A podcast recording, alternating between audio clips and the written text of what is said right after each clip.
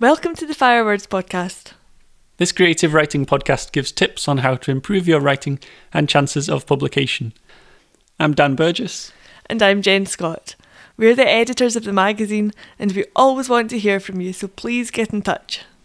Yeah, tweet us or email us if you have any questions uh, we can address or discuss.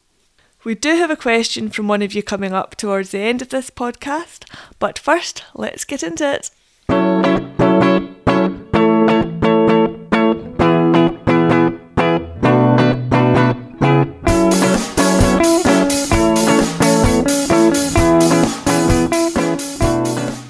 So, today we're going to be talking about writing for a theme or a prompt.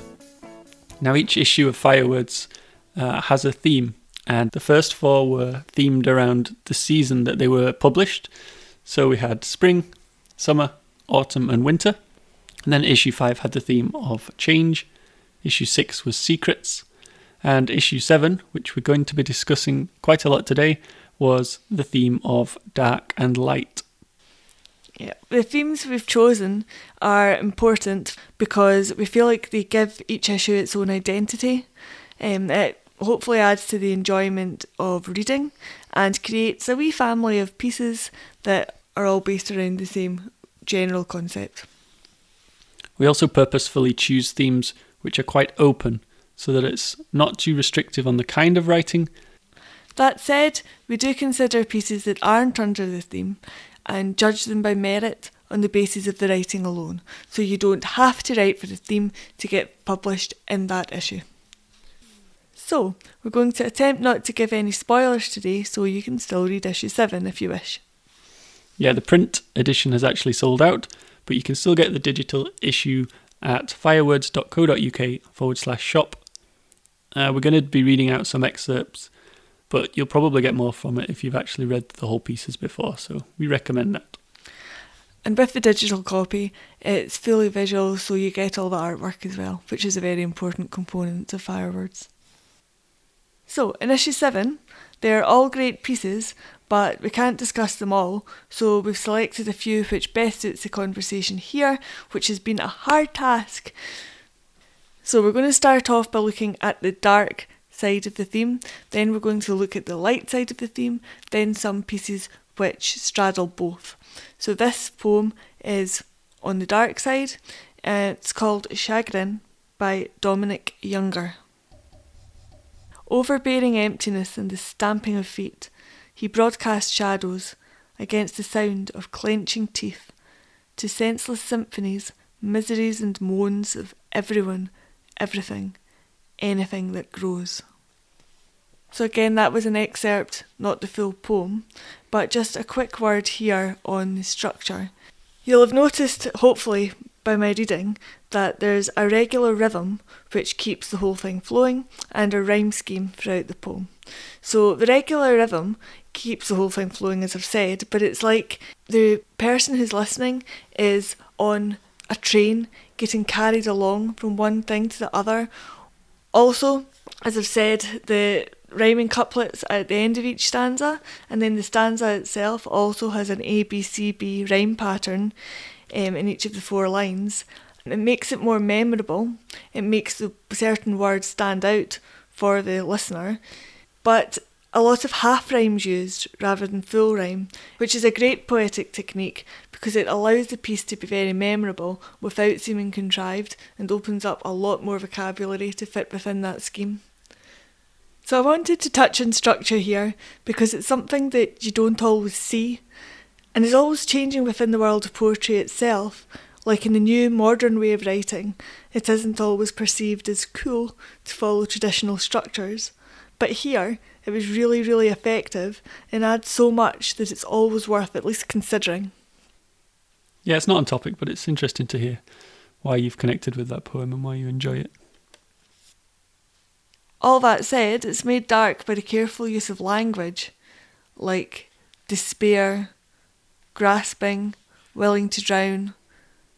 Folks, you get no context for these words because I don't want to spoil the rest of the poem. And the story that's told is of someone who goes through a lot on their own without any real understanding from elsewhere. So it's got a very dark but clear and impactful sentiment. So, just before I move on to the next piece, we've said the theme of this issue was light and dark, but we actually, something new we did for this issue was split the magazine right down the middle. So, the first half of the magazine has all the pieces that fit in with the dark theme, and the second half is all the light end of the spectrum. Well, in our opinion, anyway. But that was a fun way to play around with the structure and actually put the theme into how the magazine is constructed. So now let's move on to the light side, and I'm going to read an excerpt from a short story called Like Art by Sean Bossio. We managed to steal a day, long past the time when it should have been possible, and so we ran while death turned his back for a moment, knowing he would catch up with us sooner rather than later. It was October, and the day was overcast, but we didn't mind, and I bundled her up against the elements. It's beautiful out, I said. Like art, no? We took the metro to the Latin Quarter and walked what we could of the streets, though we stopped at nearly every block so she could rest. It was the morning, and the boulevards were quiet. We passed the Café de Flore, and she squeezed my hand. We turned down Rue Bonaparte, and in the distance we could see the towers of St. Sulpice. By the time we got to Le Jardin, we were stopping more and more, for longer periods of time, so we ended up finding a patch of sun overlooking the Luxembourg Palace and watching the children playing amongst the trees. She leaned against me and fell asleep for a bit as I sat there taking it all in, feeling the weight of her, etching it into my memory. When she woke, she was coughing I lifted her into a seated position until it had passed. She gave me a little nod, so I collected what few things we had and carried her to a taxi. At the hospital, as I tucked her back into her bed, she turned and kissed my hand. So, despite the excerpt that we read there, we do have this in the light side of the magazine for several reasons. Firstly, it's kind of ironic, I guess, that we do because superficially it's about a sick woman in Paris. However, it's a very short story which unfolds quickly after this into a piece about familial relationships and the similarities between the woman described here and her daughter, who is very soon introduced.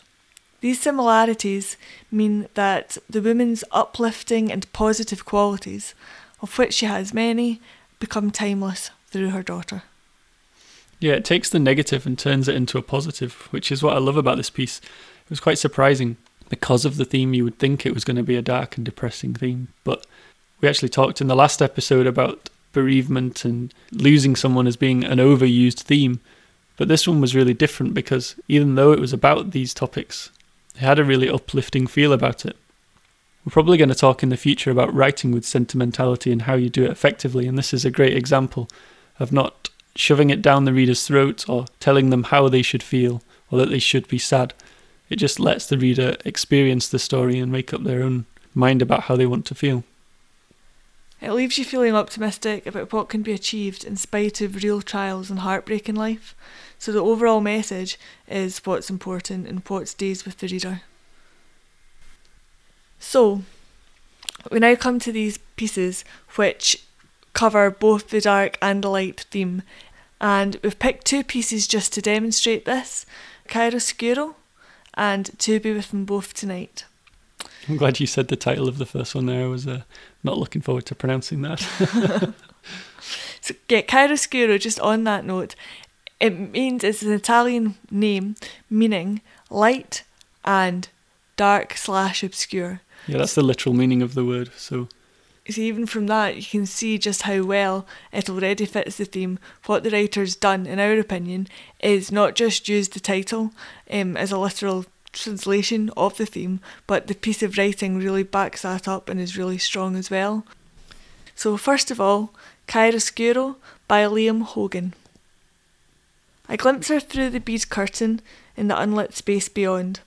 It's like watching a silhouette rather than a person, a tall, slender figure with her dark dress tightly fitted.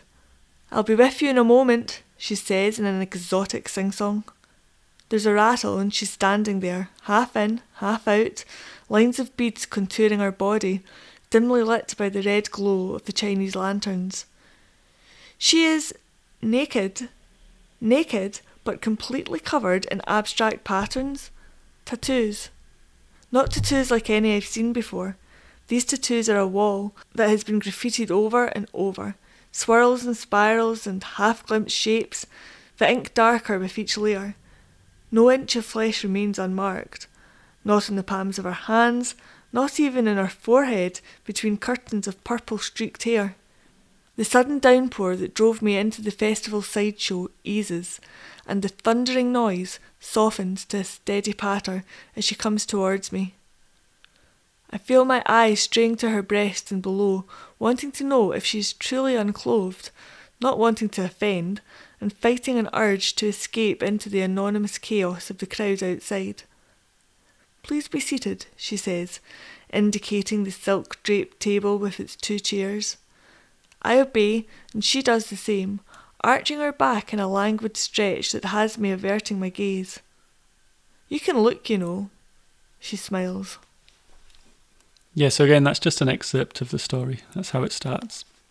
And this one's quite rare, actually, because it's unusual for a piece to hit the theme so bang on and for it to still be so effective.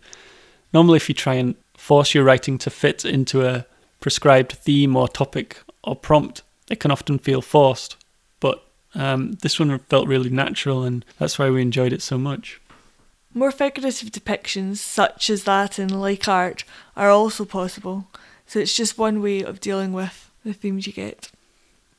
On the light side of this piece, um, often it doesn't feel very light when you're reading it, but it's surreal. Um, this and the surreal nature of it just makes it kind of uplifting. Um, the ending as well. Not to say too much about this because I don't want to be a spoiler, but the protagonist has a decision. Um, it lies with the narrator and it takes him to interesting and unusual new places. Yeah, in the dark parts of this story, um, it's about someone who's ostracized from society. It's set in almost a freak show, carnival situation. Um, and also, her tattoo could potentially be read as a metaphor for someone going through difficulties who puts up a front to the world.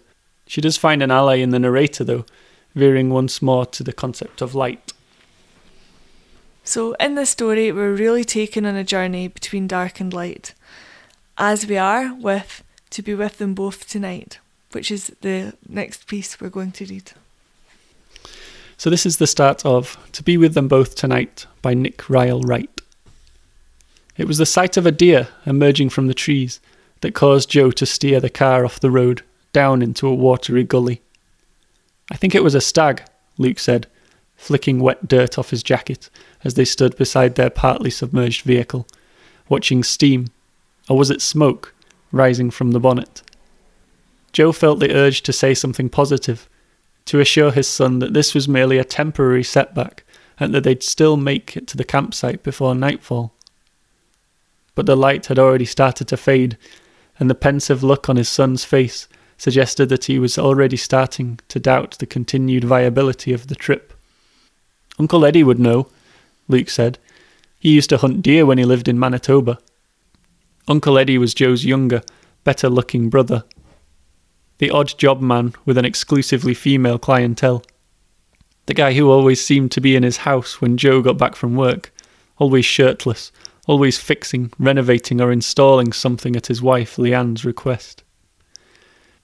They were only four miles out of town, but Joe did not know these woods quite as well as he claimed to have when he'd first pitched the idea of the camping trip to Luke's dubious mother but this was his first weekend off in ages, and he was determined to engage in some father and son bonding. If he had to utter a few untruths to make it happen, then so be it. After retrieving their bags from the back of the car, they climbed back up the gully to the road. The campsite wasn't far away, Joe assured his son, and once the tent was up, he'd call someone about the car. It was an imperfect plan, but it was the best he could come up with hanging around on the side of the road in the dark, waiting for the recovery van to turn up, was not an appealing proposition. And from there, the story continues. As in Chiaroscuro, we're taken between the land of darkness and light. Here, though, we're left in a positive place, although the protagonist has some issues which he will need to deal with. it's a good teaser. So on the dark side, we obviously have the accident, um, his brother's character and actions, and his son's holding the uncle in such esteem when we know there's um, details to the backstory here as well. On the light side, we have a son with strong academic success, uh, the father's ambitions to be a successful dad and doing everything he can to make his son's life as good as possible, the father's love for his family and his brother, despite any suspicions, coming through as an inherent goodness. So, this last point about the inherent goodness that the father has is what wins over all obstacles and is the main point of the story. Yeah, so even though there's many dark messages, in the end it's it's quite an uplifting story and it really balances the playing field between the dark and the light. So hopefully you've seen from the four pieces we've read that you can meet the prompts and themes, whether they're provided by Firewords or any other magazine you might be submitting to, in any genre, either figuratively or literally, and you can take a very wide approach. So we're always looking for questions or comments from our listeners, um, and here we have one from Richard. Hello, Tatty Peelers! Are prompts for the benefit of the writer or the magazine? I feel that to get published, I would need to think up a story based on the prompt rather than writing about another idea for which I may have more enthusiasm. so, Richard's obviously listened to the end of our first episode for the Tatty Peeler reference. Hopefully, that's not um, going to become a theme. uh, so, quickly, the difference between a theme and a prompt. A theme is what we've been talking about, um, where each of our issues has a set theme. And then a prompt is usually something which is a bit more specific or uh, restrictive. So in each issue, we also have like a little flash fiction challenge, which has a set prompt, which we usually set in the issue before so that everyone has time to write uh, their pieces around this prompt. We include this section because it's quite a fun challenge to see how, from something so specific, it might just be a word or a sentence, or in the last issue, we actually had a little uh, illustration that everyone had to inspire their pieces by this. So we include this as a challenge for the writer. It's how we started writing, because as we mentioned before, we're writers, not just editors. Um, I remember living in Australia for a year and like doing little flash challenges, half an hour to an hour, to write these flash fiction pieces, which we used the same prompt for, but they really kind of helped our creative writing process. So we've included the prompt for that reason, from our experience, to challenge and hopefully help other writers. So going back to Richard's question, he's asking whether he needs to write towards a prompt or a theme if he has any chance of getting published. Hopefully, we've addressed why we do it. It's for the enjoyment of the readers of the magazine and to make the magazine have an identity. So, therefore, I think that it's not really for the writers or for the magazine. Um, but hopefully, we've also made it clear that it's not necessary to be on theme for a piece to get published in Firewords anyway. See, here we really have to make sure that we're just commenting on Firewords. It might be the case that other magazines you do need to write for the theme, you need to check their submission process to clarify that. But for us, it's not necessary. A good piece that's not on theme, if it's better than the story that is on theme, it will still get published. If the theme is not something that inspires you or your writing, then don't try and force yourself to write under these restrictions. Just write what feels natural to you and what inspires you. So, for an example of a piece which wasn't particularly on theme for issue 7, Jen's going to read out a short story called Dragon and the Stallion. I've just volunteered her for that job. Uh, this is going to conclude this week's episode, so we'll say goodbye now. Thanks for listening, everybody. And see you next time. Although we won't actually see you or hear you, but we'll know you're there next time. The Dragon and the Stallion by Jenna Crozier. She was a dragon, a scaled queen. They claimed they tamed her, like they did to everyone before, but she broke her chains every time. She became a guard dog when they came around, obedient for their amusement, but after they left, she became a dragon again. He was a stallion, a muscular streak of white. It didn't take long for them to saddle him, and he never tried to resist. When the fence broke, he didn't run away. He didn't even try. He was always a stallion and was never anything else. They didn't need to break him because he was already what they wanted of him. She told him to come and fly away with her. He couldn't soar like she could, so she made him a Pegasus. He didn't know how to fly, so she taught him. They planned their escape in the dark of night. She flew off to the mountains. He stayed behind. I said that was going to be the end of the podcast, but I've just had a thought actually. Listening to that piece being read out by you, I think it actually does fit the theme in a way because it goes with the whole light and dark balance, the yin and yang of everything in life. It's quite clearly about two things which are balanced or unbalanced with each other. What do you think? I think so. The balance and unbalance, yes, but light and dark is kind of harder because what I like about it is the mystery of not really having any context. And although you can read into it metaphorically that the situation is like the constraints of citizenship or like everyday life and the structures of government and all that kind of thing, which you could take or leave. But it opens up a whole debate about well, what is the dark side, what is the light side? Some people would look at it and think, oh, she's breaking free of her chains, she's like in the side of light. Whereas other people would think she was a rebel or Aggressive, an anarchist. Yeah, yeah anarchist. anarchist. anarchist. So it does fit the dark and light theme, but it's open to interpretation and debate, which I love about it. Yeah. I guess that's why it's a good theme because it's so open. Okay, that's it. Goodbye.